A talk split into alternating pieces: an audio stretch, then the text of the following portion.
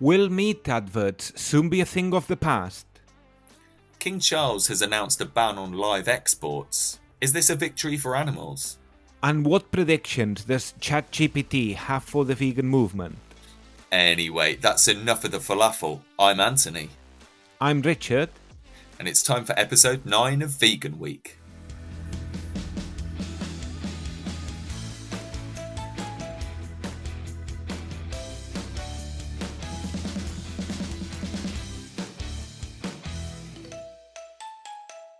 Thanks for joining us for episode 9 of Vegan Week. Do you want all the vegan news? Do you love the animal rights debates? Do you like listening to grown men arguing about the latest Sainsbury's Christmas card? Then you're in the right place. We're not alone though. We're joined, as always, by my good friend Anthony. Anthony, how are you? Yeah, I'm great, thank you. I'm enjoying your intro and I'm looking forward to arguing about the Sainsbury's Christmas card later on. It's been one of our biggest weeks of downloads. In fact, I think it has been our biggest week of downloads for the pod this week. And I'm lucky enough to have been able to read loads of lovely comments that people have been sending in about the podcast this week. So I'm feeling grand, looking forward to recording this episode. Hello, everyone. Fantastic to be with you again for another dose of vegan news, commentary, and discussion. And Anthony, I notice we don't have a sponsor for this week's show. No, we, we thought rather than have a sponsor for every episode, it'd be great to sometimes give a shout out to causes that are close to our hearts instead. Um, and so this week, we're delighted to be bringing you Vegan Week in association with New Beginnings Animal Sanctuary in Kent. New Beginnings is a UK animal sanctuary and non profit organisation dedicated to providing a safe and loving home for a variety of individuals. Their mission is to provide solace and care for victims of neglect, cruelty, and exploitation. They also work to inspire others to have compassion and respect towards animals previously seen as a product or stock for profitable gain.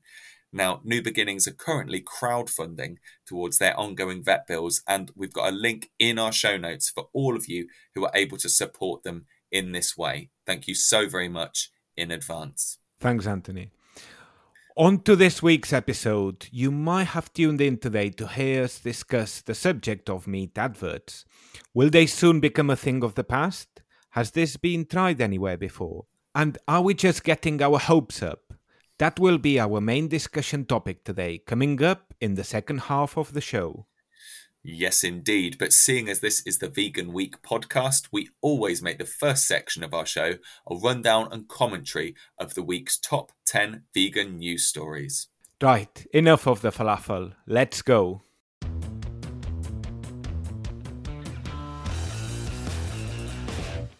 Okay, we've selected 10 news stories that have been released in the last seven days or so, all of which relate to veganism, animal rights, or outcomes for animals. Yes, so to start with, a big piece of news from the UK. From the grocer, King's speech, live animal export ban hailed as historic achievement. Yes, so on Tuesday this week in the UK, we had the King's Speech, which, for those of you who are unaware, sets out the government's agenda for the coming political year. Now, ministers have committed to moving forward with the Animal Welfare Bill, effectively ending the live exports of animals from Britain for slaughter or for fattening up, for want of a better phrase. Now, the announcement builds on a previous pledge from former DEFRA Secretary George Eustice in December 2020. The RSPCA, which have been campaigning to outlaw live exports for more than 50 years, have hailed the inclusion of stronger animal welfare legislation in the government's proposals as an historic day. They claim that transporting live cattle in long, crowded journeys abroad was a practice generally done under poor conditions which were detrimental to the animal's welfare and posed a challenge to businesses dealing with overstocking or sick or injured animals. Now, several countries, including Australia, New Zealand, and Brazil, have recently rolled out similar rules around exports of livestock, ruling out live exports themselves. However, this news this week makes the UK the first European nation to implement such a law. Rich, I've predicted here what you're going to say. I think you're going to say that this is a slight improvement in welfare and therefore it doesn't achieve very much. Am I right? You're starting to know me. You're starting to know me. Yes. so this is a a small achievement in terms of welfare. And I don't want to say, you, you know, it's a small one because obviously the animals really suffer when they're transporting. I think we can all Google or YouTube images of how these animals are transported, or when there's an accident or a boat just is in very poor conditions. But I, I, have two lectures here, or two two visions of this story. First of all, it's very interesting to see the king say that. I do definitely think that is an improvement. I really think so. Yeah, yeah. I think if countries as Australia and New Zealand have banned it when the access to those countries is not that easy, especially for export. It's normal that the UK does that, and yeah, I you know me, I'm an abolitionist, as you mentioned before, but I think this is going in the right direction. Yeah, it is. There's there's obvious hypocrisy or inconsistencies that we can point towards. I mean, the RSPCA saying, "Oh, this this this is um, making animal welfare worse if if animals are are, are, having to go abroad on on boats and things prior to being killed. It's like well they're going to be killed. Like that's that's the main thing that we need to be focusing on isn't it? But those things aside the, the main takeaway for me is that it, it's just shifting that culture just a little bit more just a little bit more. Not as quickly as we'd like of course but it's it's just getting it more and more acceptable that we make moves in our culture in our society to make animals lives and welfare better.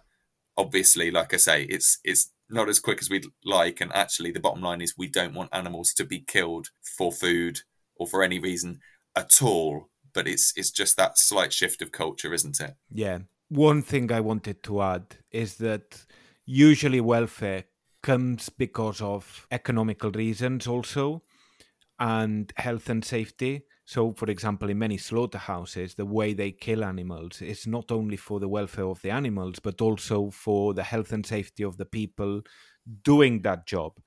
And in this case, I also see that there's an improvement in the goods delivered. So it's much easier for the goods. And I'm really sorry to talk in these terms because an animal should never be called a good. But it's much easier for the good to get damaged after three or four or 10 days or how many days they're on the sea. And mm. therefore, it's less economical, less viably economically. Yeah, it's interesting you bring up economics because a, a, a, an examination of Farming UK's website this week had a story on this in response to the King's speech, and a lot of farming unions were not happy about this. The main reason being that this will increase the supply of animals to this country, therefore, if we're exporting fewer, then there's going to be more here. Therefore, the price will go down, which I know not every farmer is necessarily using that argument, but it does just show quite where people's priorities are, doesn't it? We're, we're saying this this practice is really horrid and shouldn't happen, and several farmers unions are responding, going, "Yeah, but it's going to make the price go down." I mean, sometimes as a vegan to advocate for animals all you've got to do is shut up and let other people talk because they their own lack of compassion speaks far louder than anything you could say and i think this is a clear example of that okay more animal agriculture news now from Farming UK. Gosh, do you have a subscription? uh, not a paid one, but I do oh get I do get emails delivered daily from them. Saves me scrolling. You'll end up working there, you know. Uh, well, maybe undercover. undercover, obviously undercover. Anyway, Under, sorry, undercover. here. I, I, I, I like how we're advertising my undercover mission on a podcast that's that's broadcast to all corners of the globe. We're broadcasting a secret mission, listeners. Anyway, um, from Farming UK, government launches one million pound program to grow British dairy exports. Yeah, so the official launch of this bespoke program was announced this week. It focuses solely on boosting British dairy exports. The industry already exports a staggering £2 billion worth of dairy um, and products such as whey powder, things like that, to more than 135 countries. This programme specifically aims to provide a range of targeted support for UK dairy businesses to help them seize export opportunities and access new markets. Now, the NFU, the National Farmers Union, said that the launch was a significant boost for the sector, helping to build on the union's plans to double the value of dairy exports over the next 10 years. Attending the launch at Lycross Farm, the NFU Dairy Board Chair Michael Oakes called British Dairy a success story. Now, that is interesting because regular listeners to the show will note that a couple of weeks ago we were reporting dairy production being down and at its lowest level since records began. Uh, so there's definitely a contradiction there, uh, or a PR spin at least from from the chair of the of the dairy board. Uh, he went on to say it puts the UK dairy industry in a strong position to bolster our global exports and helps us to set a global standard when it comes to trading sustainable, climate friendly dairy products.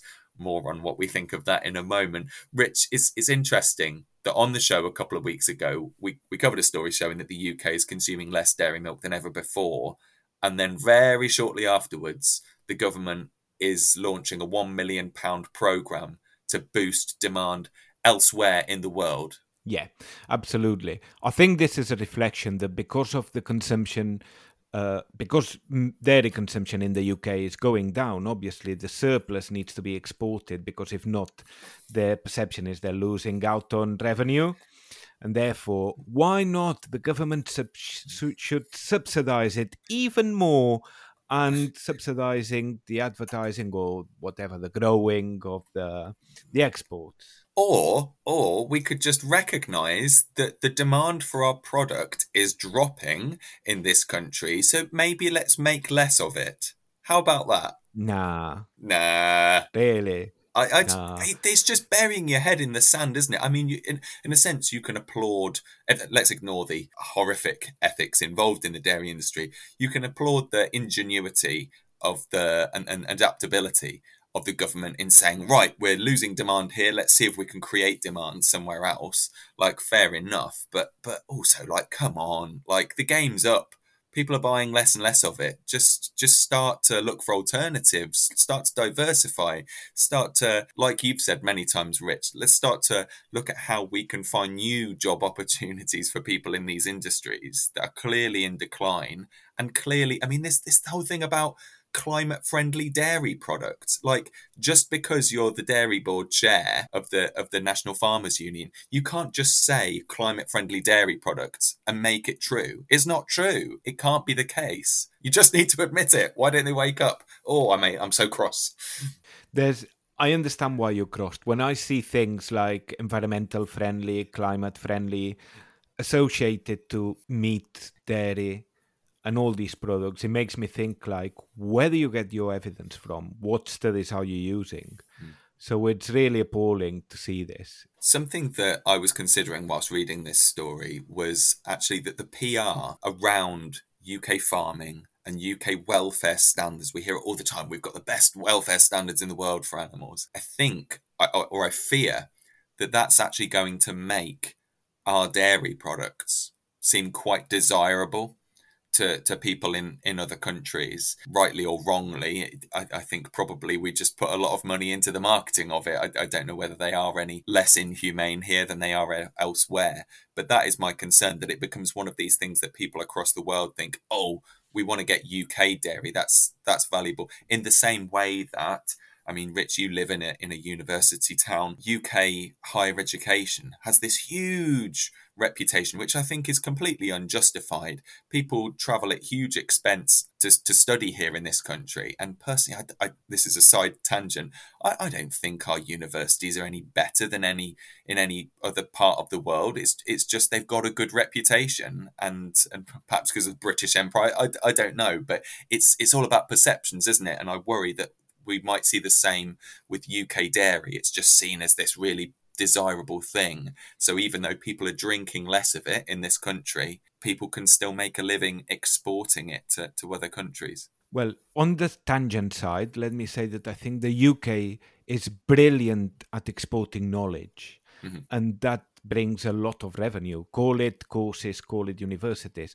I've not failed in that many universities all around the world, so I can't know really what the level of education is all around the world. But yeah, I see I totally understand what you're saying. I agree with what you're saying. It's like, what's this perception all about? And the, as you said about the jobs, this is a lost opportunity to look at the future instead of trying to save the past. Okay, this is the final story relating to the UK government now. From the ENDS report, government in court over failure to cut meat and dairy consumption. Yeah, so pay attention to the details of this story because the headline, I think, possibly sounds a bit more dramatic than it actually is. So, a, ju- a, judicial review of the government's 2022 food strategy was heard this week, with claimants arguing that ministers failed to consider UK carbon budgets and follow climate change committee advice to reduce meat and dairy consumption. Now, this judicial review was bought by a charity called Feedback, who are calling for a more sustainable food system. Now, the story grabs your attention. It grabbed mine with this headline saying, Gosh, the, the UK government has been taken to court because it's not cutting dairy and meat consumption quick enough. And you think, Oh my goodness, the government's going to get sued. However, the bigger picture paints a slightly less optimistic picture. The court hearing was actually in the Court of Appeal because Feedback's first attempt to get this case heard in court was in fact rejected by the High Courts. They're taking the next option that's available for them, which is to appeal that decision. Nonetheless, Carina Millstone, executive director of the charity Feedback, said that the group is confident the legal challenge will establish that the government has a legal responsibility to put in place policies to reduce emissions in the food and farming sector. The group argued that the government, in particular DEFRA and the Department of Energy Security and Net Zero, failed in its duties under Section 13 of the Climate Change Act to make sure that its food strategy, adopted in 2022, would support UK carbon budgets and the delivery of the legally binding 2050 net zero target. Now, in the Climate Change Committee's 2022 report on government process progress on reducing emissions, and also in its 2023 report, it outlined that the government has not set out any ambition for UK consumption of meat and dairy to be reduced. Now, the government have responded to this. A, a spokesperson said that they had exceeded their targets in every carbon budget to date, and it remains committed to meeting them in the future the court is now considering its judgment in the case and it will be published in due course. So we'll obviously report on any any findings that come up in the coming weeks. Rich what what are your thoughts on this one? I, when i first read it i thought well this is just a publicity stunt. But actually when you think about it that's kind of the whole point of this. Like publicity and pressure is the end goal here. That's what's going to make the government change its behaviour, surely. Yes. I think here the problem is the government probably is not thinking 20, 30 years ahead. It's just thinking, how will I win yes. the next election? So even if they don't meet targets, yeah, they can always find ways of clever talking and not kind of tackling the problem itself call it food security, they'll call it energy security. It's very difficult. On the other hand, this is kind of in a spectrum where we see is it up to the government to tell people what they should do, or is are people the ones that take the lead and after the government follows? So everyone has a responsibility here of making sure we hit targets, but I don't think we should focus only on the government needs to do that. We need to as individuals be accountable for our decisions also. Well it, it's a difficult one isn't it? Because actually that there is a legally binding target for 25 years 20, 27 years time from now. And actually that's that's kind of the the law of the country. But i suppose it is the government that is ultimately accountable to that isn't it? Which is odd because like you say it's down to the actions of individuals. It's a difficulty with with a litigious culture i suppose that we're kind of we're focusing too much on who to point the blame at rather than actually changing the behavior. But i, I mean it, it made me wonder well if this claim is successful in, in court is the government then obliged to pay compensation to victims of climate change? Like to, uh, how far do we take this yeah, that's an interesting point that you're raising because I'm I'm guessing that every year has a target. I don't know. I don't know. Because if the target is for in 27 years, it is. So how do you measure that every year? How how do we know if we're on target or not?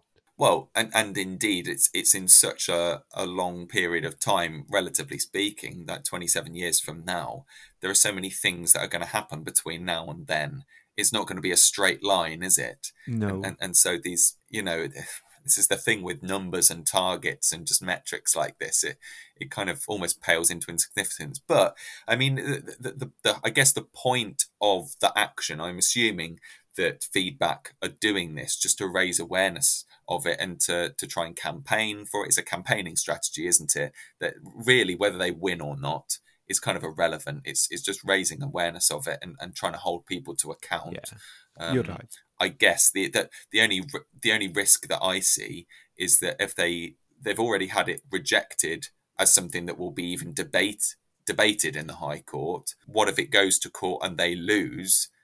In a sense, it it kind of lets the government off the hook, doesn't it? So it, it comes with some risk. Yeah, there's surely some risks here. Um, let's hope it pays off and there's some reward at the end of it. Okay, from the Daily Mail. AI predicts majority of the world will be vegan by 2075. So let's give some context to this story. The Daily Mail took some information collected by the NPD group, a survey, lots of data on, on different people's eating habits, their trends, the, the direction they're going with things. They fed it into ChatGPT, and then the AI software created a timeline which culminated in veganism being the norm for pretty much everyone by 2075. I'll try and give you the headlines here. So, in 2024, Gen Z and millennials will start raising awareness, leading to major food tech companies releasing more varied plant based meat alternatives by 2028. And then the word will be spread on social media. Plant based diets will be on the rise among North Americans and Europeans one year later. Whilst dairy and meat alternatives are pricey, the chatbot believes this will change in 2032. Around the same time, some regions will see a decline in traditional farming. By 2037, they're saying North American and European governments will implement subsidies for plant based agriculture. ChatGPT predicts the first Climate Action and Veganism Day to be celebrated in 2048 endorsed by celebrities like Leonardo DiCaprio and Natalie Portman. At least one of those will be dead by then, I'm sure. Sorry, I said I wasn't going to comment until the end. I'm quite skeptical about this story, as you might be able to tell. Um, by about 2057, veganism will be widely accepted and normalized in many parts of the world. Uh, and apparently, that's because athletes like Serena Williams and Lewis Hamilton will push to normalize the diet in 2059. They'll definitely be dead by then. Global Vegan Week will become an international event in 2064. McDonald's will reintroduce the McVegan in 2068. McDonald's will be leaning then into a rapid transition to a fully vegan menu. In 2070, most younger generations who have grown up with veganism as the norm have significantly shaped a predominantly vegan world, and by 2073, the world is almost entirely vegan, two years before animal farming become obsolete. And it finishes its predictions by saying, whilst it's impossible to predict the future with certainty, we can offer a hypothetical timeline based on the assumption that Gen Z and millennials raising awareness on animal agriculture will lead to a significant shift in dietary habits. Right, Rich, I'd like your thoughts on this first. Oof. I'm going to try and zip it, and then I'll see if I can respond without getting too cross. What do you think? Oof, that was a long analysis that ChatGPT did there. Okay, I have different thoughts here. First, I'm not sure we'll make it to 2075. I, think it's that. difficult as society at the current rate of destruction that we make it to 2075 I don't know if ChatGPT has admitted that maybe the world will be vegan because we'll no longer exist, but let's leave, leave that aside. Second thing, it seems to be biased towards a Western side approach of world domination, and we don't know if that will shift in the coming years with the rise of China and the decline of the US. Yes. I'm not sure if this will happen as this is. I don't know. It, and if it's 2075, you know, when I read that, I thought if I had to sign a document saying you are guaranteed by 2075, even if you're not here, would you sign this document to make sure the world becomes vegan one day? And I was kind of, yes, I would sign it, but it's so far away. So many animals will die in the process. Sorry, are you saying as opposed to seeing if it can happen naturally sooner? Yeah, exactly. Yeah, yeah, I understand. May I come in and, and Absolutely, please do. So, my first overview of this is obviously it's something that a tabloid newspaper has done to create a headline. Like they're admitting that themselves. So I think we need to bear that in mind across the whole thing. My second thought is whilst we call it artificial intelligence, who created it in the first place like it's it's just reinforcing our own opinions and projections and, and, and things like that and i don't know how it works but i wonder whether if you go into ChatGPT or, or similar bits of software i don't know whether it has a bias according to what you've asked it before in the same way that google does in that I reckon if you went into it and said, Can you give me a timeline saying how everyone will go to a carnivore diet? I wonder whether it would give you a similar timeline and kind of predict how it might happen in the same way that Google will, will give different people different answers to the same question because it basically tells you what you want to hear. I think all of the, the further forward the dates go, the more ridiculous it becomes. So we're talking about 2057, veganism is widely accepted and normalized, but then seven years later, Global Vegan Week becomes an international event. It's like, what are you talking about? Like, if, if, it, if veganism's already widely accepted, why are we having Global Vegan Week? It, it, so it, it seems to. Sorry, they're celebrating the show. Don't get it wrong. They're celebrating our show. That's true. Not the fact that the world is vegan. Oh, gosh. Are they predicting that our podcast will go global in 2064? I mean, that's a terrifying. That's what I. When you were reading it, I said, like, well, some praise for what we're doing. That's what I well, that's what I thought. I don't know if I want to be doing this podcast when I'm 78, to be honest. But it, yeah, it's. I think it's basically a load of old baloney. And oh, do you know what? As much as I love a headline that says the world will be vegan in 50 years' time, being published in the Daily Mail, the fact that they've reached that conclusion by it coming from a load of old tosh spouted by ChatGPT I think I'd just rather they hadn't done it. And I know I'm making the situation worse by reporting on it on a podcast, but I, yeah, I think it's a load of old rubbish. And I think if, if I've seen a few vegans on, on social media like re-reporting this and going, "Oh, isn't this great?" And I just think, no, don't don't use this as evidence. Like we've got real evidence of of why people should be vegan, real evidence of progress. Like we don't need to say that this chatbot has said it, therefore it's going to be true. I think I, I really don't want to champion this story at all. I think it needs to go in the trash heap as soon as possible. Okay, before we move on to the next story, I want to reassure our listeners that we don't use artificial intelligence to create the show. I think just based on the opinions of Anthony. I, I, I think it's pretty evident that we don't use any any intelligence, artificial or or otherwise. To be fair. Okay, so for a largely vegan world by 2075, we'll need lots of new food tech, such as this described by The Economist. Vin or Bene Meat Technologies received first ever EU approval for cultivated meat for pet food. Yeah, so this is news of a Czech startup who have become the first company in the world to obtain EU certification to produce and sell cultivated meat for pet food. Roman Kříž managing director of the company, said, We're excited to have achieved certification of a new raw material from the European Feed Materials Register, binding for the entire EU. This first is the beginning of our journey to include the production and sale of other forms of cultured meat. Now, depending on partnerships and agreements, sample products should be available as early as next year, and cultivated meat products could launch in stores anytime in the next 12 months, said the, the Czech startup. The company, founded in 2020, is led by a team of 80 international biotechnologists and food scientists. They're developing a cost effective platform for cultivating meat for the food and feed industries at an industrial scale without using unethical fetal bovine serum. Rich, this is something I feel like you brought up as a possibility a few weeks ago when we were talking about were we talking about pet food or were we talking about cultured meat? One of the two, but you, you said. I think it was pet food.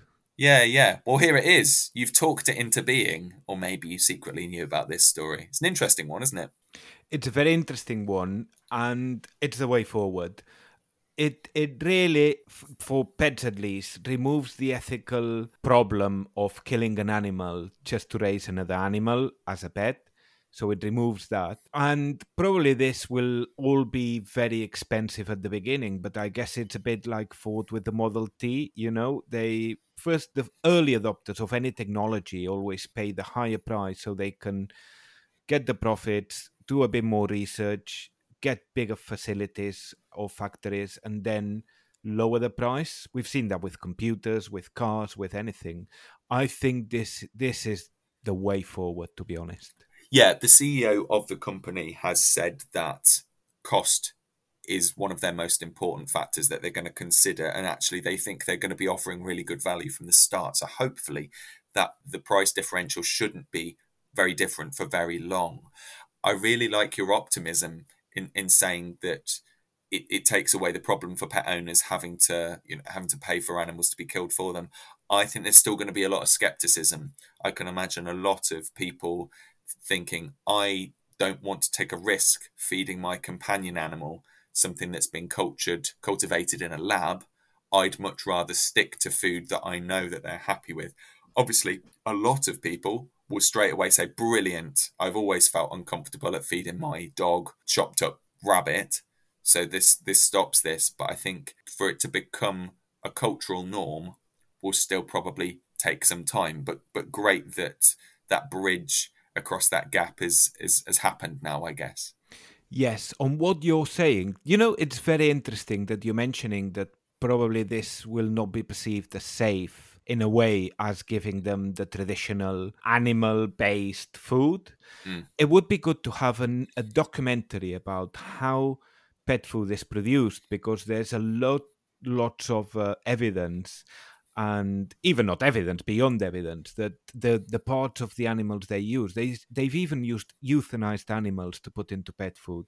So by, by feeding your dog, your cat, with certain animal foods. I don't want to say everyone because obviously every company is differently. There's a risk that it's not as good as you might think, and obviously, when something is not fit for human consumption, should make you think. Yeah, yeah, absolutely. But it's it's certainly a step in the right direction, isn't it? And I'll be I'll be really interested to see how how close how closely they can price things. Uh, because unfortunately, that is that is the biggest factor for a lot of people, isn't it? Absolutely. Okay, interesting developments, and there's more. Again from The Economist, and I really want you to explain this story to me. Three million raised to develop self cultivated breast milk. Yeah, so this is a French startup called Noumi. They're a biotech pioneering the production of cell cultured breast milk human breast milk, that is. They've announced that they've raised 3 million euros in funding from a group of investors. This new capital will support the expansion of the company's scientific teams, facilitate its next phase of research and development, and progress towards marketing the company and its products. The company states its mission as to redefine infant health by providing an alternative to cow's milk for women unable or unwilling to breastfeed. Now, you might be interested to know that cow's milk alternatives for breast milk lack the essential nutrients and components that are crucial for infant growth. Kind of not surprising considering it's cow's milk and we're talking about infant growth in humans. But there are around one and a half thousand constituents found in human breast milk, which is why it's, it's generally perceived as the, the optimum infant nutrition, particularly in the first 12 months of, of a child's life. Cow's milk, aside from the ethical and moral issues, it can also cause allergies and, and digestion problems in many infants too, which is, is a, a big part of why this French startup is looking for alternatives in a sense, Rich, two middle aged white men are not the uh, best people to comment on this story, but we'll, we'll, we'll do our best.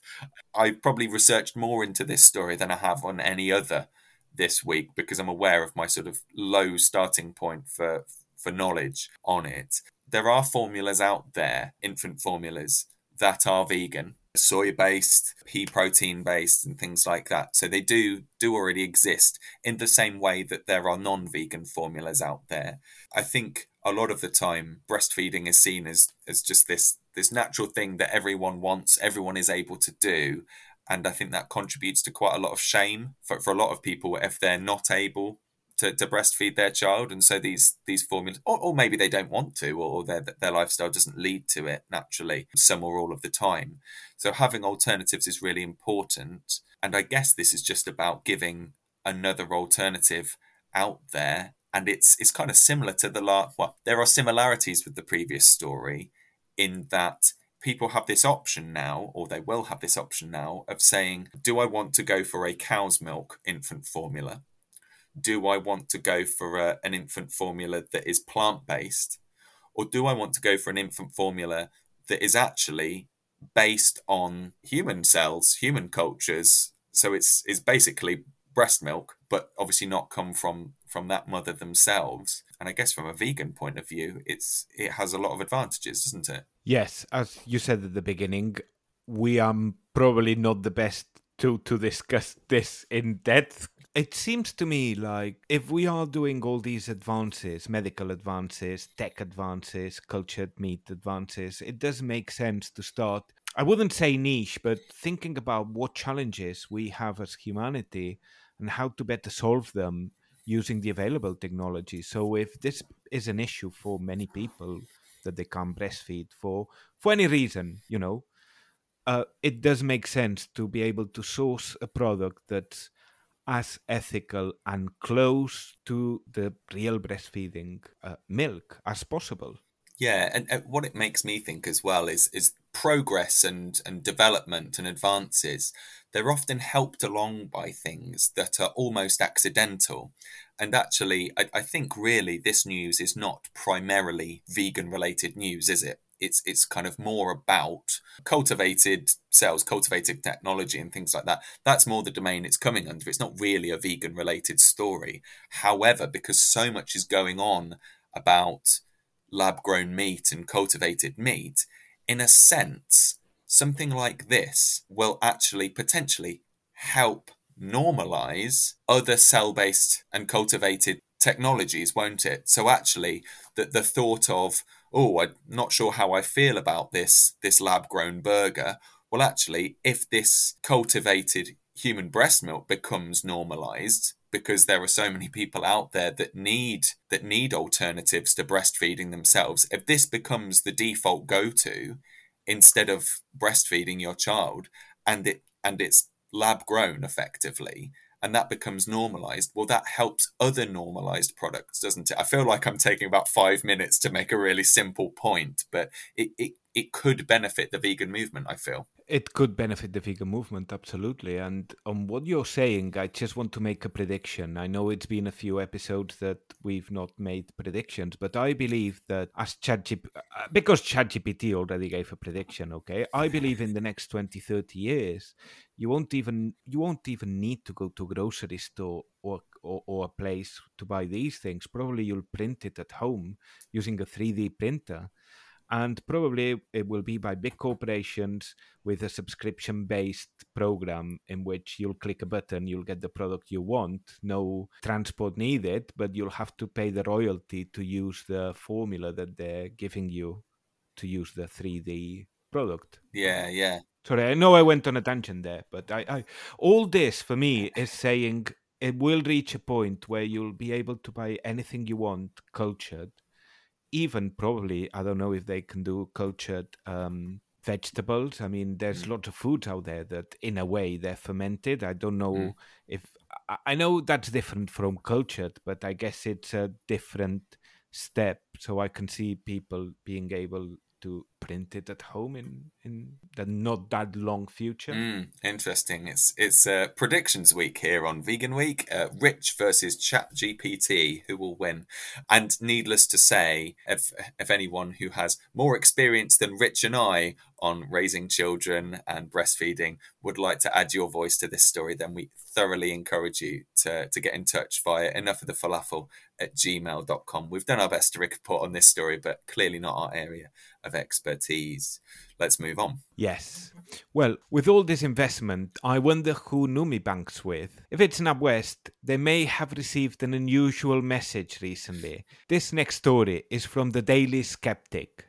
NatWest combs customer account and tells them to go vegetarian to save the planet. Yeah, so NatWest is telling customers to stop eating meat and to drive electric cars after combing their accounts to calculate their customers' carbon footprint. There is now a carbon footprint tracker on the bank's mobile app. Maybe many listeners bank with NatWest and have seen this already. They can use the transaction data of customers and make recommendations on how to reduce the amount of carbon production their shopping supports. The bank has told customers to consider mending their clothing as opposed to going to high street shops to buy new outfits, as well as stopping drinking dairy milk in favour of plant based alternatives.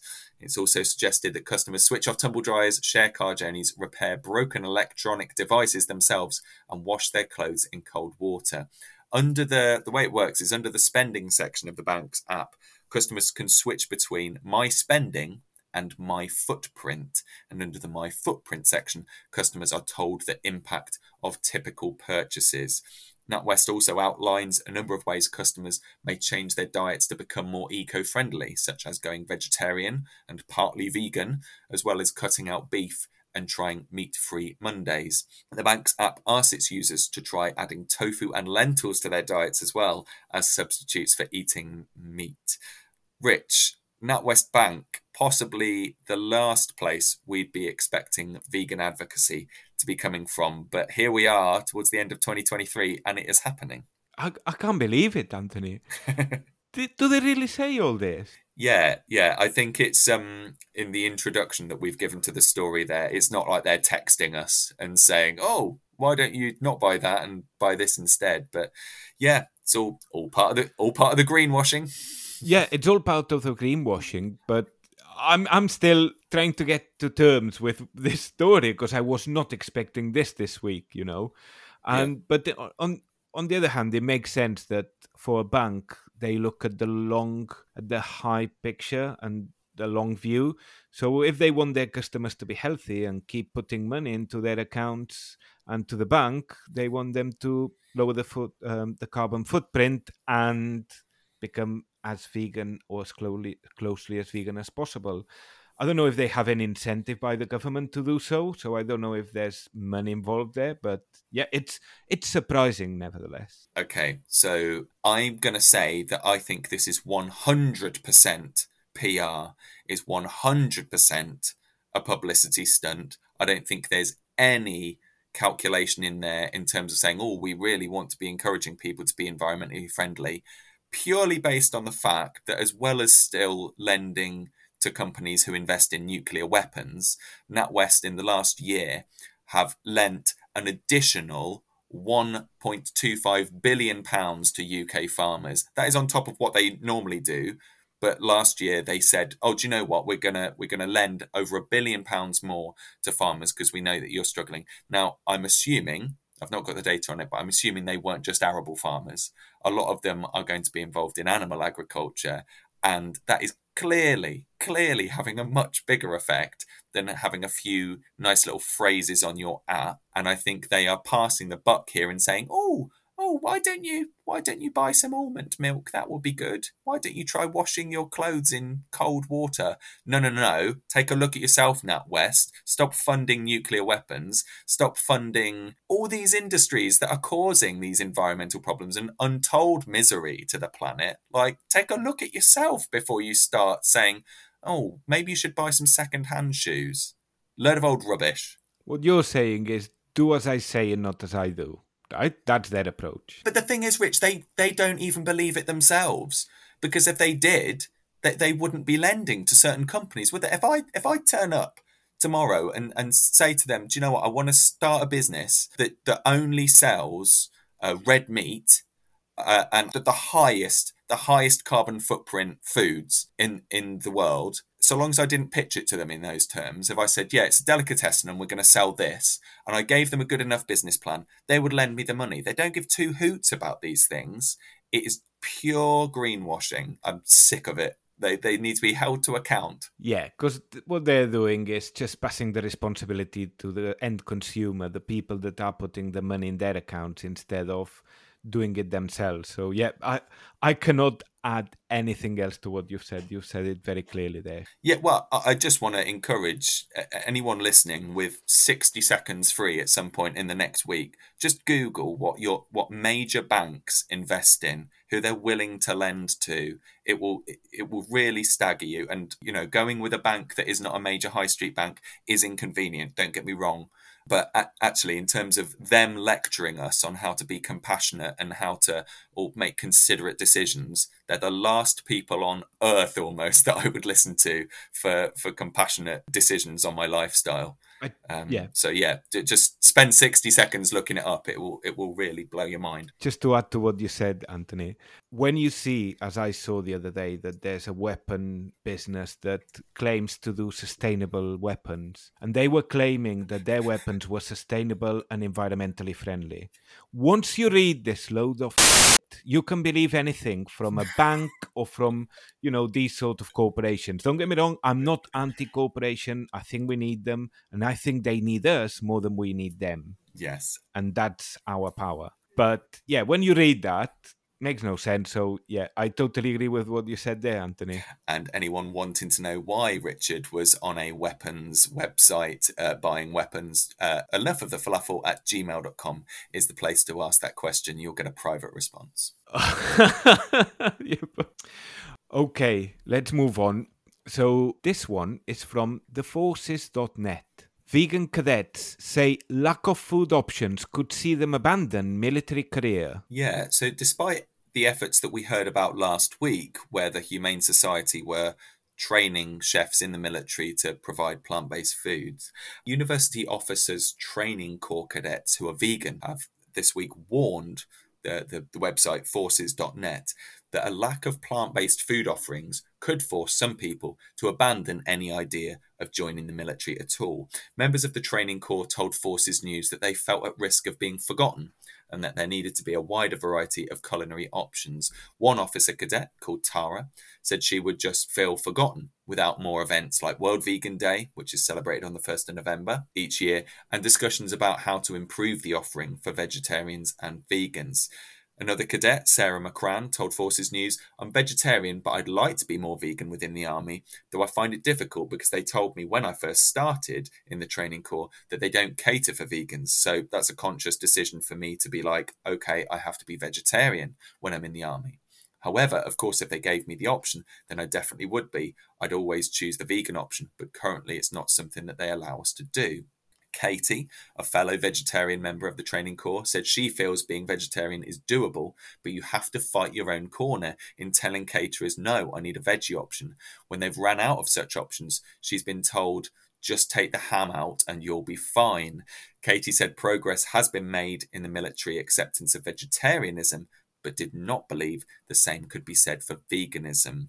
Finally, the University Officer Training Corps chef Lance Corporal Joe Gibbons said, When I first joined, vegetarianism was still quite unheard of, but nowadays, probably at least a quarter of our unit is vegetarian, and we're slowly seeing more and more vegans too. Rich, I, found this article a really interesting read. I'd say of, of all the articles we're featuring this week, this is the one worth worth reading into more. I'll put a link in the show notes because I've only just read some little summaries of it. Really, it, to me, it just really showed how important the culture of your community is with regards to veganism. Is if it's a if it's a community that is not at all welcoming of vegan culture, then then you're really going to be facing an uphill battle. Yeah, it shows how important the community is and how little by little the culture needs to change and how difficult it is sometimes to break through these preconceptions or the constructs of every community there's a couple of things here i think from a health perspective if you want your military to be healthy, probably offering more vegan options will definitely help. And I was going to ask you, Anthony. I, I find it a bit like surprising because last week we were discussing an article from uh, I can't remember the source now, but they were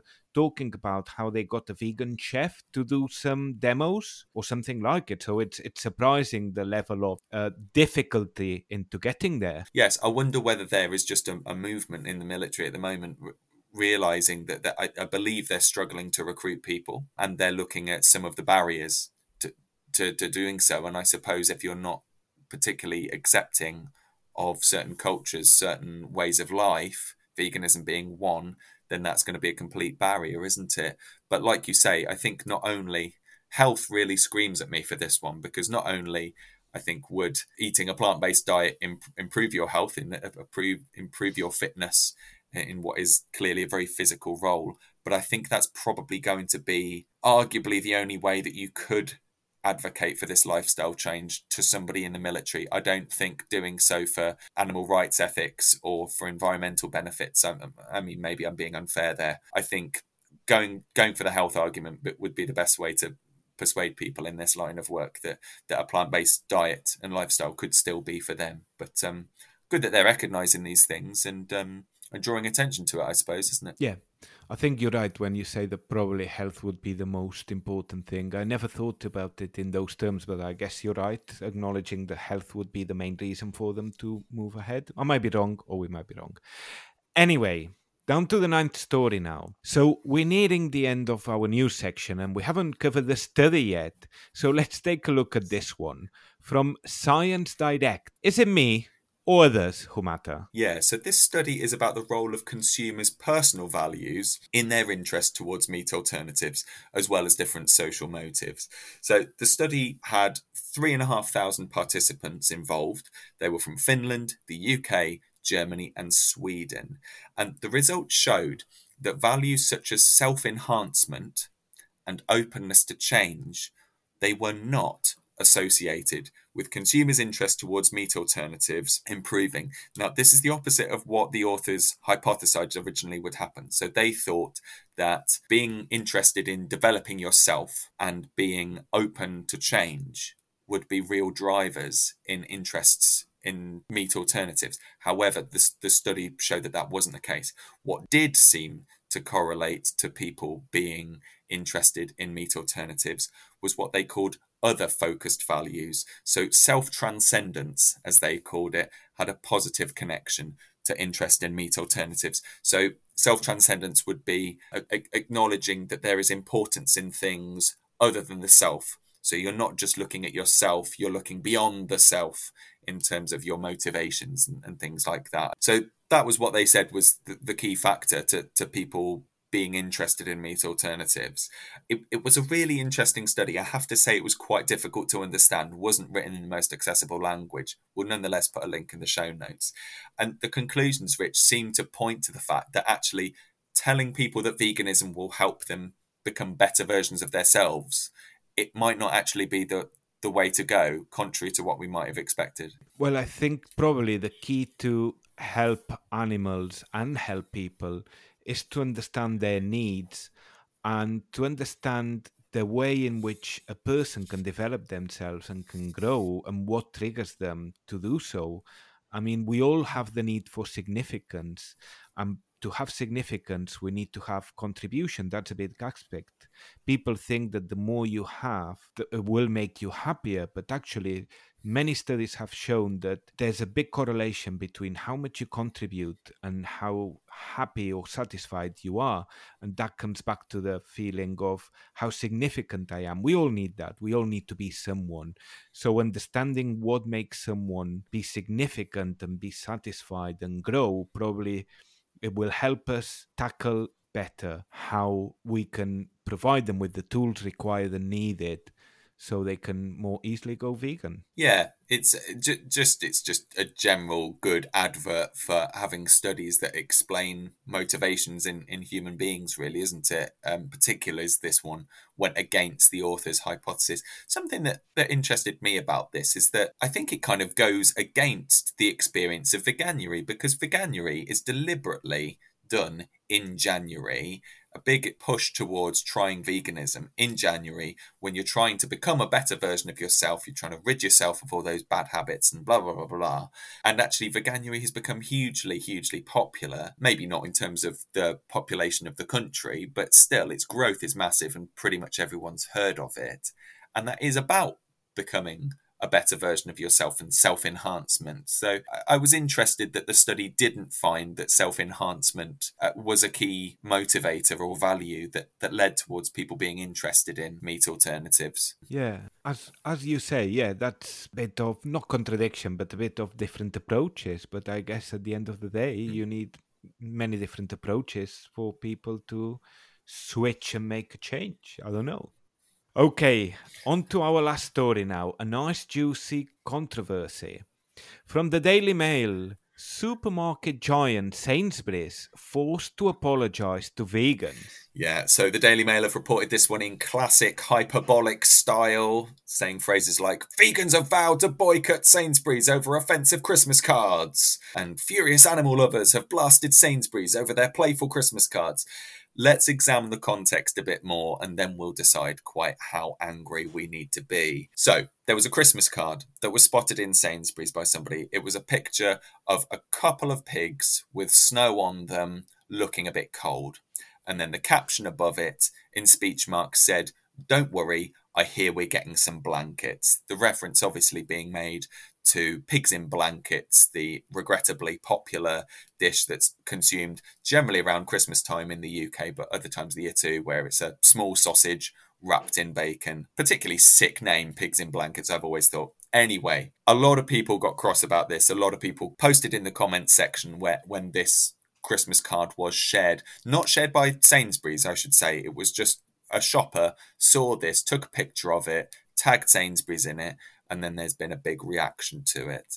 I mean, Rich, do, what, what do you think about this one? Will you be sending me one of these Christmas cards at the, at the start of December? Is it a lot of fuss over nothing? Do you find it funny? What do you think? Oh, probably I wouldn't send you that Christmas card in particular.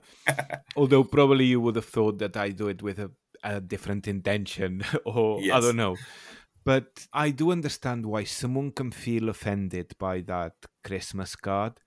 Having said that, probably there's so many Christmas cards that you could find offensive. It just comes to show how we treat animals, not only in the real life, but also in our minds and what they represent to us, and how we can make fun. Because I was thinking if you substitute those two pigs for two dogs in a Christmas card from China making yeah. jokes, probably 90% of people would find it offensive. And if there's people in it with a sensitive topic and we made a joke about it, that would be very offensive and probably would go to court. So it makes you it makes you think. Yeah, I mean what what's completely ridiculous in my mind is someone's picking up that Christmas card saying, "Oh gosh, this is offensive." Um, this is upsetting. I mean, a lot of people in the comments weren't vegan. They weren't vegetarian. They said, I, you know what, I eat pork, but I find this a bit sad. I find this a bit um, glib. I find it a bit depressing. Take a walk from where that Christmas card is displayed, walk 20 meters, go to the meat aisle, and then look at an actual pack of pigs in blankets. What's more offensive? A Christmas card where there's a picture of a pig who's not real, by the way. You know that that is just a picture. It's it, it wasn't a photo. It's it's an artistic thing. Go go twenty meters away, and you've got the actual flesh of a dead pig that's being called pigs in blankets.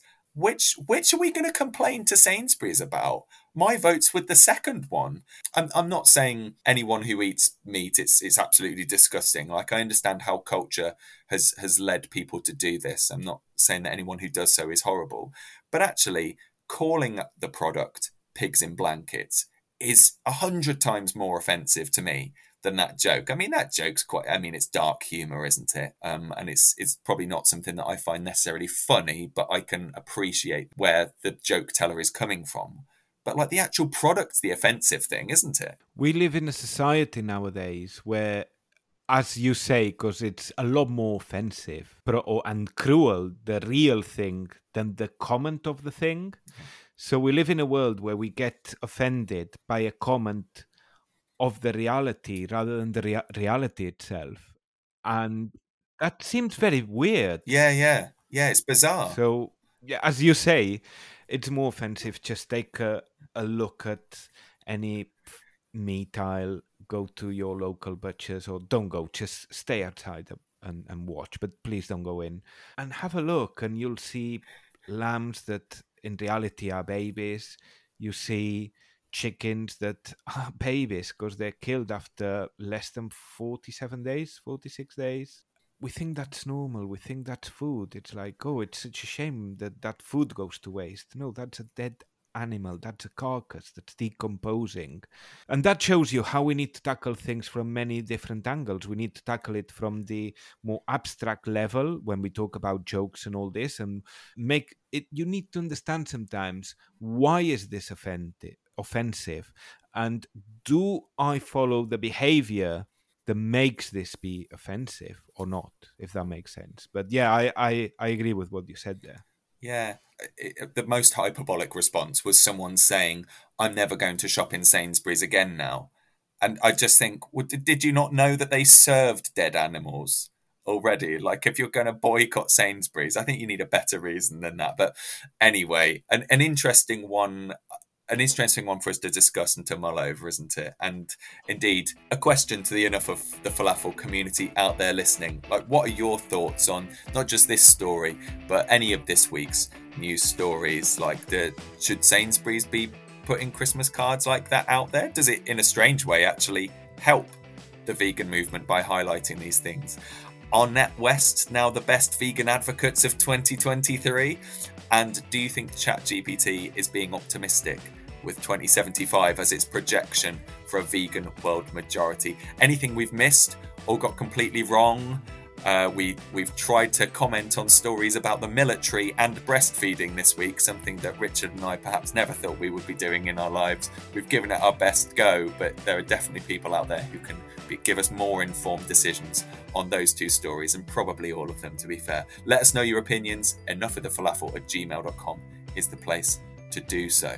I think like this has been an interesting uh, news section, Anthony. So thanks very much for finding these stories and putting them together. Well, we'd love to hear from you, and just a reminder if you spot news or articles that you think would catch our interest, get in touch with us by email at enoughofthefalafel at gmail.com.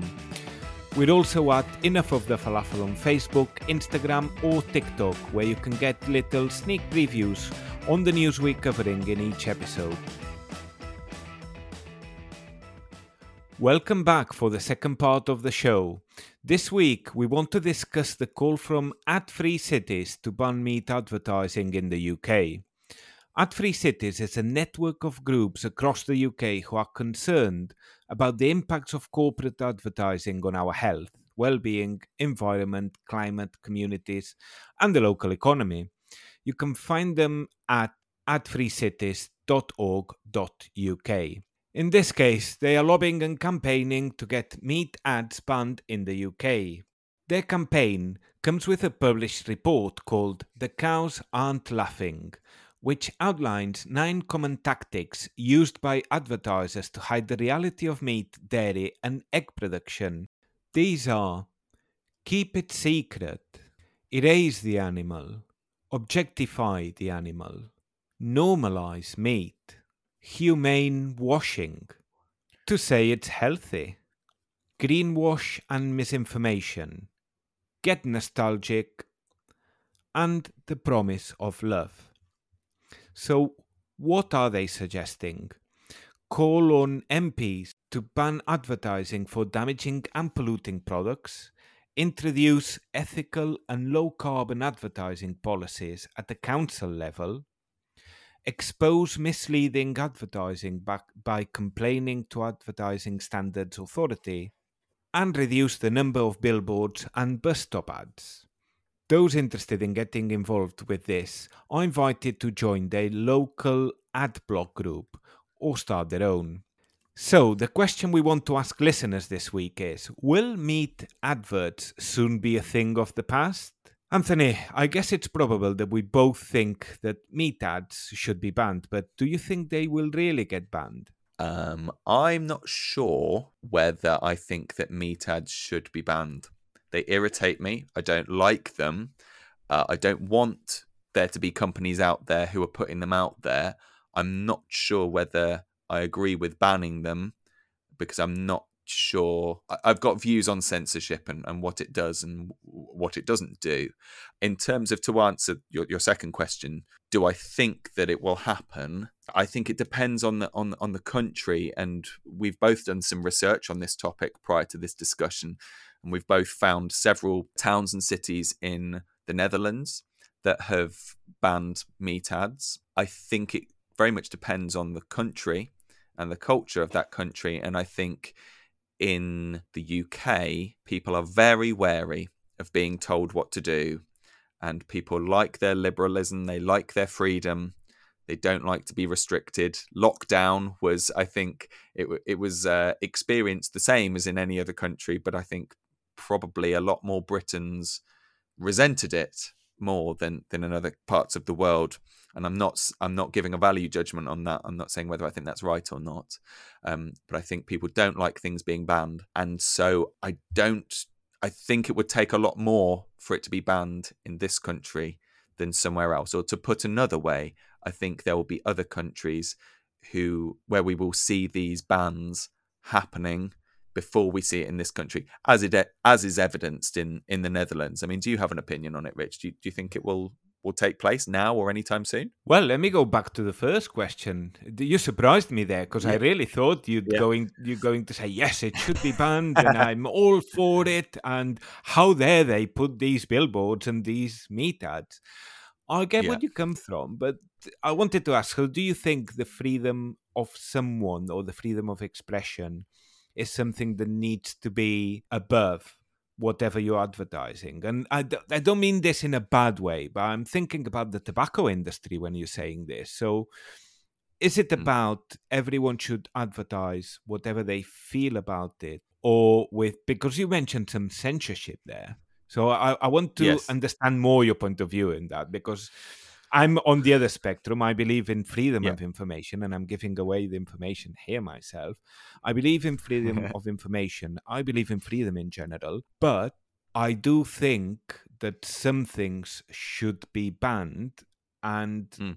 I follow the tobacco industry in that, where because it's so clear that it's damaging people, it's been banned and before all the Formula One cars used to have all these big Marlboro and all these companies, and mm, now they can't do it.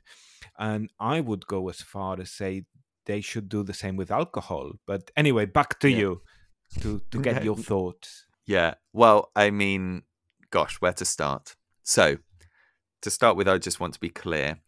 I think meat advertising should be banned because it is advertising that it's okay to kill a sentient being simply for a few moments of pleasure in your mouth, which is completely preposterous, awful thing that is unfortunately part of our culture and, and most cultures across the world. However, that's not what's being proposed here. What's being proposed here is that meat ads should be banned because of their environmental impact. Now, for me, the, the, the fact that an animal's life is being ended is completely black and white. You cannot have the meat, uh, well, until we have lab grown meat, you cannot have the meat unless an animal is killed. Now, from an environmental point of view, if we're just looking through that lens, if we have one beef burger a year for our birthday, that's that's fine from an environmental point of view, isn't it? That's not going to lead us into a into a, a, a climate change apocalypse. Somebody having one beef burger a year. Now, obviously, McDonald's would not have the huge multi million or, or, billion pound uh, marketing budget that it does annually if we only bought one beef burger from them a year. However, if we just take away the ethics of, of, of killing animals for a moment. we seem to be doing this a lot on Vegan Week, actually, just saying, let's just ignore the killing just for a moment, but let's do so. just from an environmental point of view, I would, but I would defend the meat industry's right to advertise that one beef burger a year or five beef burgers a year, because actually that by itself is not causing an environmental catastrophe. That the volume in which we are eating it, yes, but that that's on a sliding scale, and and so I I don't know that I I necessarily defend the, the, the censorship of it there. And and in fact, to go to your point of of smoking, yes, I remember when uh, Formula One cars used to but I think they were all sponsored by uh, tobacco companies at, at one all point. and and now they're not. And just look around in the streets; no one smokes anymore. Oh no, wait, they still do. It's decreased it, sure, but the the fact is that by arguably by making smoking something that is taboo that you're not even allowed to advertise it. We're not even allowed to display the products anymore. They're behind a, an opaque piece of material and we have to ask for it and they've got these warnings on. It makes it more alluring. It makes it more naughty. And that's why people do it isn't it? That's why people smoke to start with is because it's oh it's it's, it's this naughty act. And i think the same is that it, it can be said for any kind of censorship. If you make something a bit forbidden a bit taboo it can increase its appeal. And yes, it would, I'm sure, if there were a meat uh, if there were a ban on meat advertising, it would reduce in a decrease in meat consumption, which thereby would reduce the number of animals who are who are being killed every year. Yes, fantastic. But actually, that's not what we're advocating for as ethical vegans, is it? We're not advocating for a slight reduction in the number of animals who are killed each year. We're saying we don't want it to happen at all. And what I'm saying is, I don't think that banning meat advertising will result in that stop of of of all animal consumption. And I I don't think that I, I think there would be lots of unintended side effects and responses and reactions to this that could actually backfire against the animal rights movement. People saying, You can't tell me that I'm not allowed to eat meat. Look at this. They're they're saying we can't do it anymore. We're seeing it in councils at the moment, aren't we? A few councils said we're only going to serve plant-based foods at our at our council functions, our council meetings anymore. And now we are seeing a re- response of loads of councils saying, no, no, no, we back local farmers. Now, I'm not saying that those first councils shouldn't have gone plant based in their meetings. I'm not saying that at all. But what I'm saying is there is these things are complex. There are so many different factors involved. And to to think that one by itself is going to do something is is naive. So I, I on balance, to ban meat advertisements purely for environmental reasons, I wouldn't back that. But I would back it because the meat industry involves needlessly killing sentient beings. You made me think a lot here now. You made me think a lot. I guess from an emotional point of view, I want to see it banned because there's a part in me that says I cannot cope more with what's happening in the world from a vegan mm. point of view when you see all these animals being killed and how they're raised and all the suffering involved. But you made me think that maybe there could be a backlash. So probably I would go for if it's not banned, which, as I said, I would ban it, probably for emotional reasons, I think at least they should put a clear picture of what the end consumer is getting from the animal that's being there.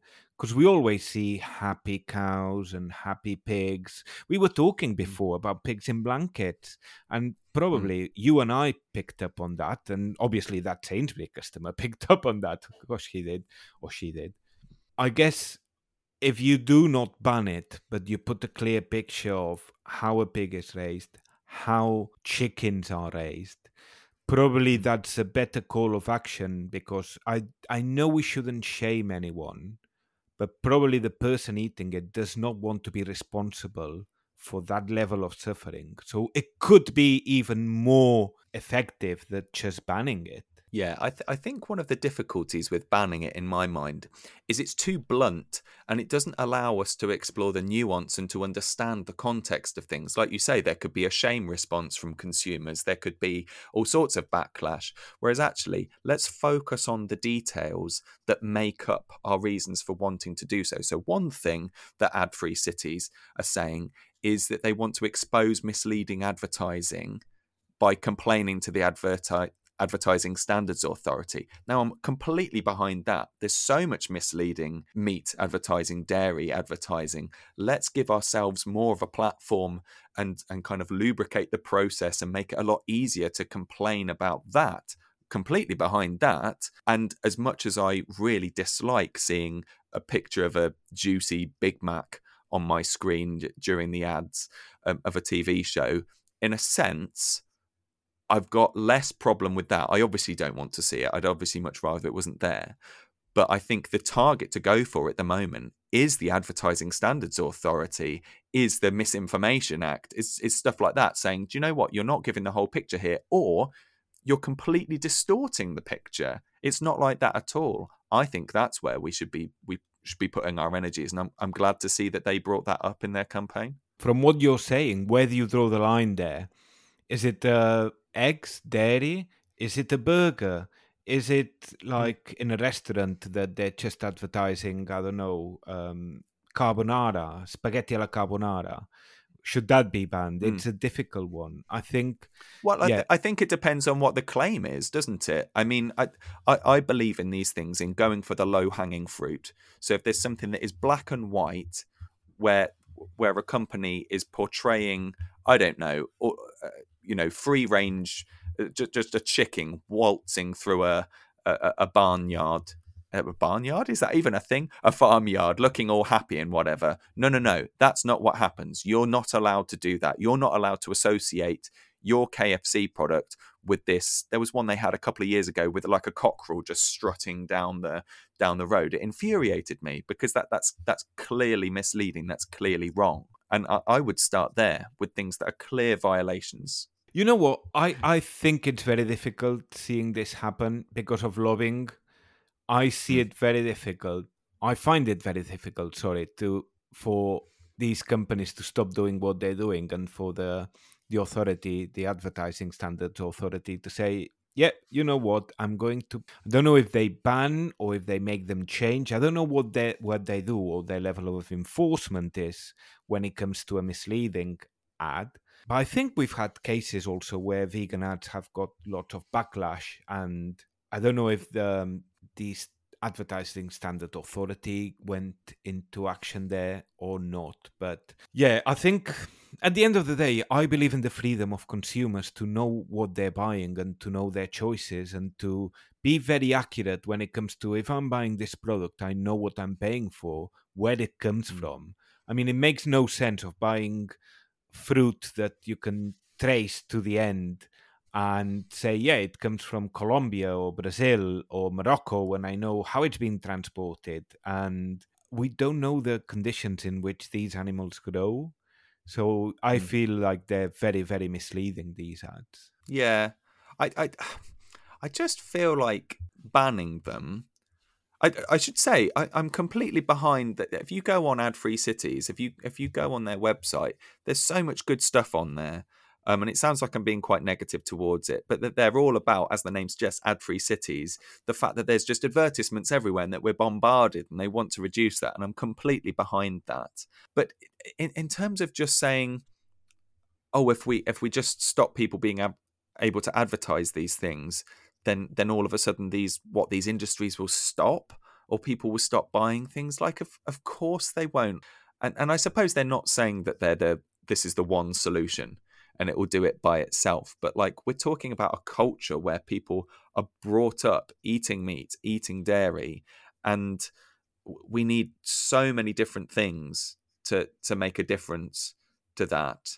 And I mean, we had Tom on the, we had Tom on the show a few weeks ago, and he's a he's a primary school teacher, and there's so much in primary school classrooms and children's books and TV shows that that make farms seem like these wonderful places with happy animals and things like that. That for me is the is the target that we should be going for, rather than trying. You know, I'd I'd, I'd much rather ban that sort of thing, and and and decry that as being completely misleading. Um, I think Well- than an ad because I think people are quite skeptical of ads anyway, aren't they? Oh, or a lot of yeah, people are. especially nowadays and the media. Yes. So Yeah. the the problem here is when you ban advertising a behavior that's not good in the first place, instead of uh, banning or punishing or changing the behavior because we're talking about if if you know something's not good like smoking for example why don't you ban Mm. smoking instead of banning Mm. smoke uh, advertisements and i think the same applies here but i see i i really think if i had to give a timeline i cannot see this happening anytime soon. I really don't believe we'll see this anytime soon. I mean there's too many interests. The Yeah. the meat industry has lots of um, lobbying power. The dairy industry it's very Mm. difficult for politicians or whoever decides this to say you know what? Yes we're not going to put any ad here when many people in those positions are linked related or benefit from those industries on the first place Yeah, yeah, absolutely. I th- thinking about it, I wonder whether we'll see something rather than a wholesale ban. Perhaps we'll have individual advertisers making choices, saying, "Do you know what? In our newspaper, we're not going to do meat ads because we can see the impact that it's having on the environment." I I, I could see that happening a lot more more readily. We, we've already got a, a, a lot of news agencies, like The Guardian, for example. We get a lot of stories on Vegan Week from The Guardian, and they seem very keen to push a, a pro vegan and a pro environmentalist agenda. And I could see places like that saying, do you know what? We're going to take things a step f- further now. We're no longer going to put meat ads in, in our ad space because they'll just get someone else to do it rather than a whole government saying meat ads are now completely banned. That seems far less likely. But can you do that? Can you really say say, say to someone, "I do not want to show you ad"? Isn't that Yeah, of course you can. Really? Um, no, I, I, think in a free market, I, I, yes, I'm, I'm sure you can do that. I mean, yes, yes. If, I'm saying this with some certainty, and I don't know for sure, but I, I think if so long as you can give a justifiable reason for something. I mean, when researching the show earlier, I was looking at NatWest and who they still lend to, um, and I know, reckon. banks I reckon. Sorry to stop you. We should Okay. put advertise our podcast on Farming UK and see if we get published. um, Why not? You know, I can contact them and say, "Listen, do you, do you mind asking me what's the price of an ad? Uh, what do you want to advertise? Our Vegan Week podcast." What would they say to us? I, I do they have say to we don't allow want us? to? No, of course not. No, of course not. I, I, I- mean, my understanding anyway is that council-funded or government-funded entities will have a lot more difficulty in making decisions like that, whereas like a, a, a capitalist free market business can basically do whatever it wants so long as it's kind of not making a discriminatory decision that that's kind of groundless. But I, I think you could you could very easily say, no, actually we don't we don't want to be advertising the meat industry because of the environmental impact that these scientific studies show that it's having.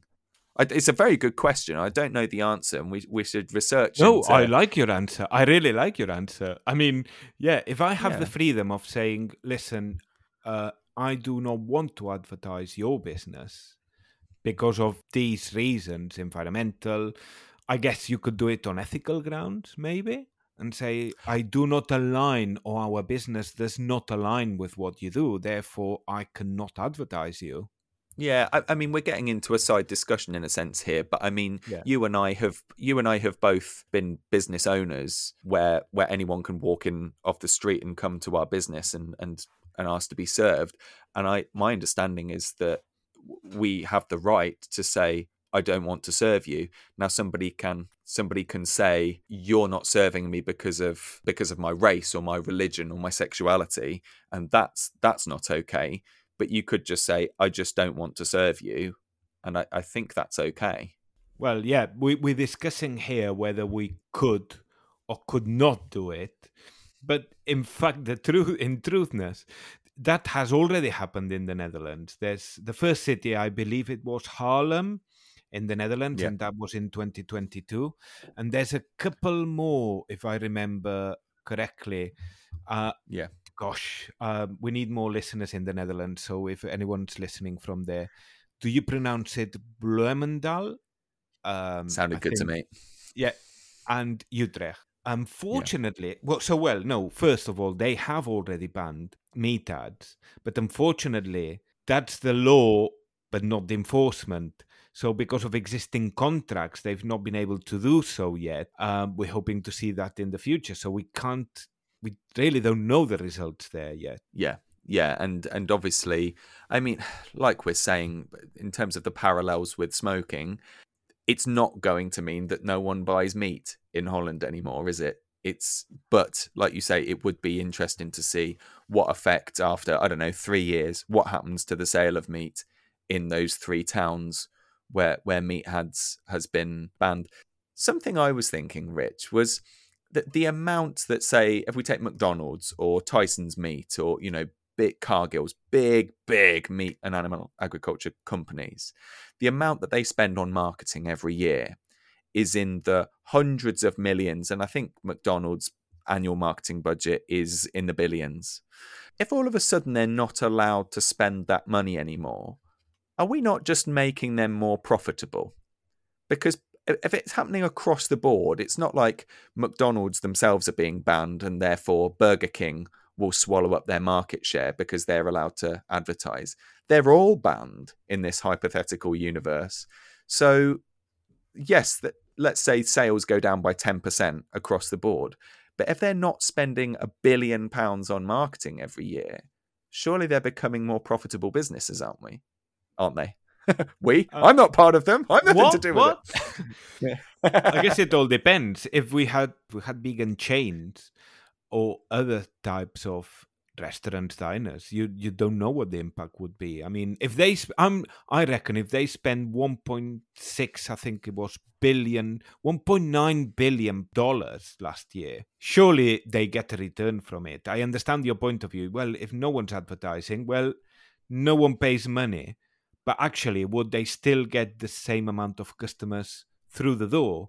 Because you might go to mcdonald's i don't know I know people that go five days a week, but imagine someone goes five days a week, but actually they go because they're encouraged to go.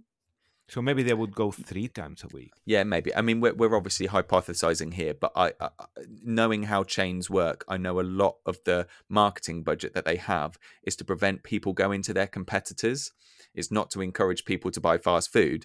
It's to say, don't go to Costa, come to Starbucks or, or, or, or whatever. So it's, it's just an interesting thing. And it, it did just make me think, actually, I think rather than banning meat ads, something that I would much prefer would be the government subsidizing ads for plant based companies to be advertising their products. And I think although although um, um you know the uh, farmers unions and things like that would be up in arms about it. I think if it was under the guise of the government is giving an environmental sustainability marketing grant to companies with a carbon footprint that's below a certain threshold and you can apply for that grant and if you're successful then you know 75% of the cost of your ad gets gets paid by the government.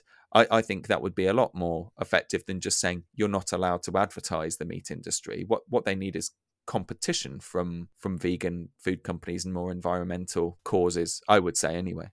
Well it's all related is it? I mean companies change their behavior to match it to the customer behavior whatever customers want, companies will serve. And mm. it's a reinforcing cycle. Whatever companies advertise is what the customer wants in a way. It's a self reinforcing loop. We need to start breaking that loop. So, first thing, as you mentioned there, subsidies. Well, let's stop agri- animal agriculture subsidies and let's put that mm. money into sustainable plant based foods, crops let's subsidize crops also there needs to be work there to change people's behaviors and related to what we're doing is probably even if we don't ban these ads even if we don't see a ban ad they they cannot be misleading to the customers because mm. i strongly yeah. believe in the customers freedom freedom of information to make an informed choice yeah, absolutely. And and like you say, take away those agricultural subsidies for, for animal farming and and give it to to crop farmers, arable farmers. When was the last time you saw an advert for apples, for vegetables, for nuts for grains. Like you just don't see it, do you?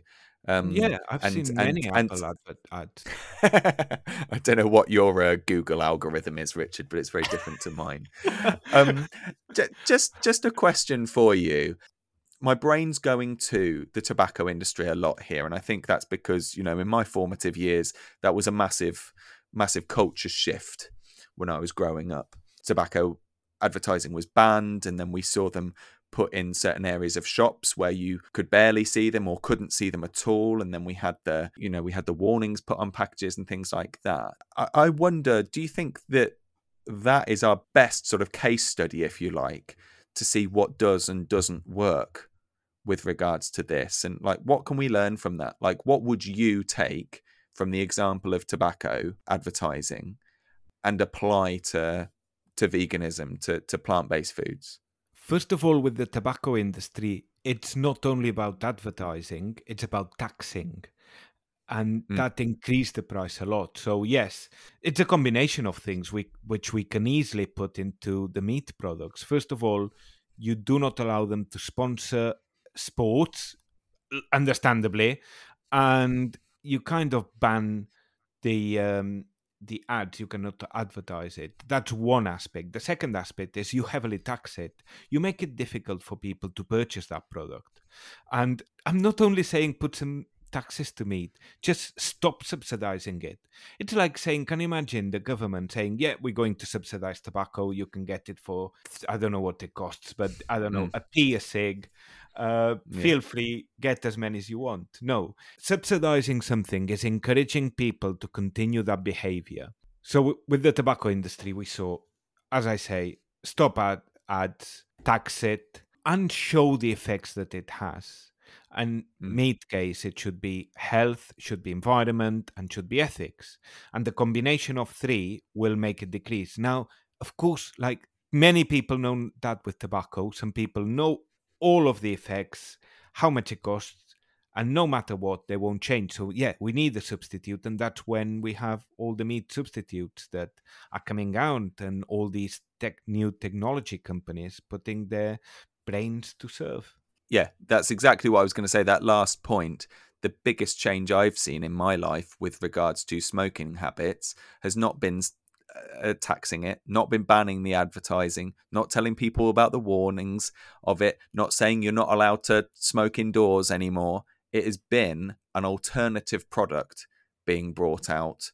Uh, so electronic cigarettes, vaping, and if if that is the same for animal products, and of course it's completely different in so many different ways, but I wonder whether that is giving us a bit of a clue as to where we should be going in terms of really promoting the alternatives out there. And I, I think, in a sense, I'm quite reassured by that because the start of this discussion, I was saying I really don't think banning meat advertising is going to do what we want it to. I don't know if I even agree with it.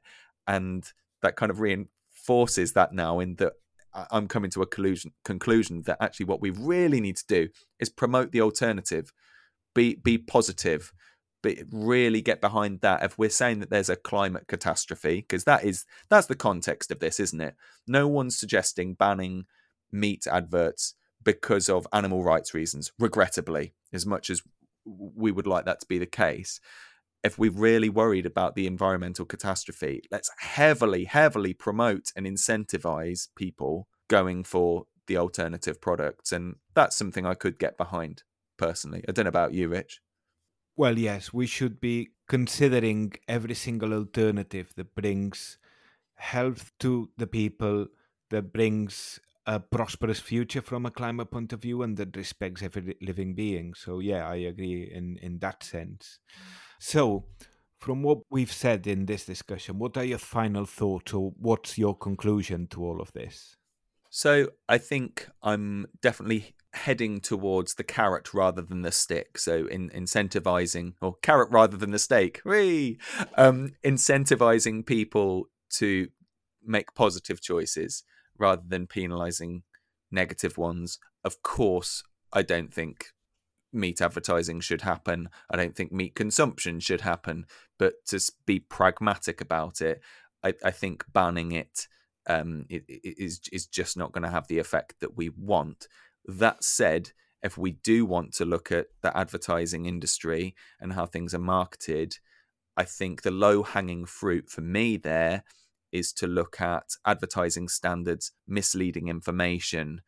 I think that more than warnings, because I, I wondered about, well, could you say that for every meat advert that's out there or advert that's got uh, an animal product in it, there should be a warning that comes up on the screen? But I, I just don't think that works. However, I do think we can say, look, that's completely misleading and make it easier to report these things and make there more of a culture that these things are banned. We saw in a previous episode of the podcast that a, a Viva advert um, and a pro animal rights advert got banned after seven complaints were made. So if we just make the process more straightforward to report these things, it's not like we need thousands of us reporting these ads. A few of us w- would do it. So to summarize that in bullet points, if we want to go after advertising, go for the advertising standards side of things rather than banning stuff. But just in general, I think positive incentives trumps banning stuff every time for me. What, what, what about you, Rich? What would your sort of concluding thoughts be on this one? I think first of all we won't see this happen in the in the near future. I think the Netherlands might have started it. Let's see how that how that uh, unfolds.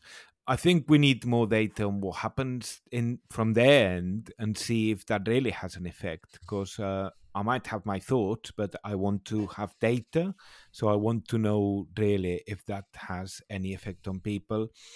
I think ads should be accurate and should reflect reality, and I think the biggest thing we're taking out of uh, consumers is the right to know what's going on. And I think that's the first thing that needs to be addressed. I think consumers could make more responsible choices if they had all the information in front of them, not by being misled with the kind of advertisement they do. Having said that, I think a multidisciplinary approach where you take into account the taxes that people pay, the subsidies, advertisement, sponsorships, all of that. Ads will help to a certain degree, but certainly we need to tackle all the different aspects of it until we can finally say that okay, meat is a thing from the past. Indeed. Let's hope we let's hope we get to say that one day. Eh? According to ChatGPT, it's uh, only 52 years away. Let's let's leave things there, shall we? So, a, a question to everyone listening: right now. What what are your thoughts on this subject? Like, is this a realistic thing that we could be campaigning for? There's a there's an organization out there that we can join and that we can help pushing for this. Like, is this something that could actually happen? Should there be other things that we're targeting and we're we're prioritizing instead? Or should we be subsidizing plant based or vegan companies instead rather than penalizing meaty ones you know where to get in touch with us. It's enough of the falafel at gmail.com. We'd love to hear your voice on this and hear your opinions.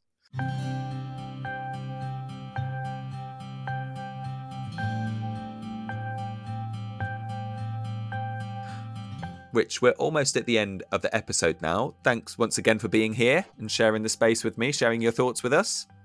You too, my friend. Rich, before we go, I have to ask, why were you on the website of a company that uh, manufactures and sells weapons? I think anyone staying with the show this long this week should should be told the answer. I would have no problem saying why I was there, but it's private information that I cannot disclose from the current job oh. I'm doing.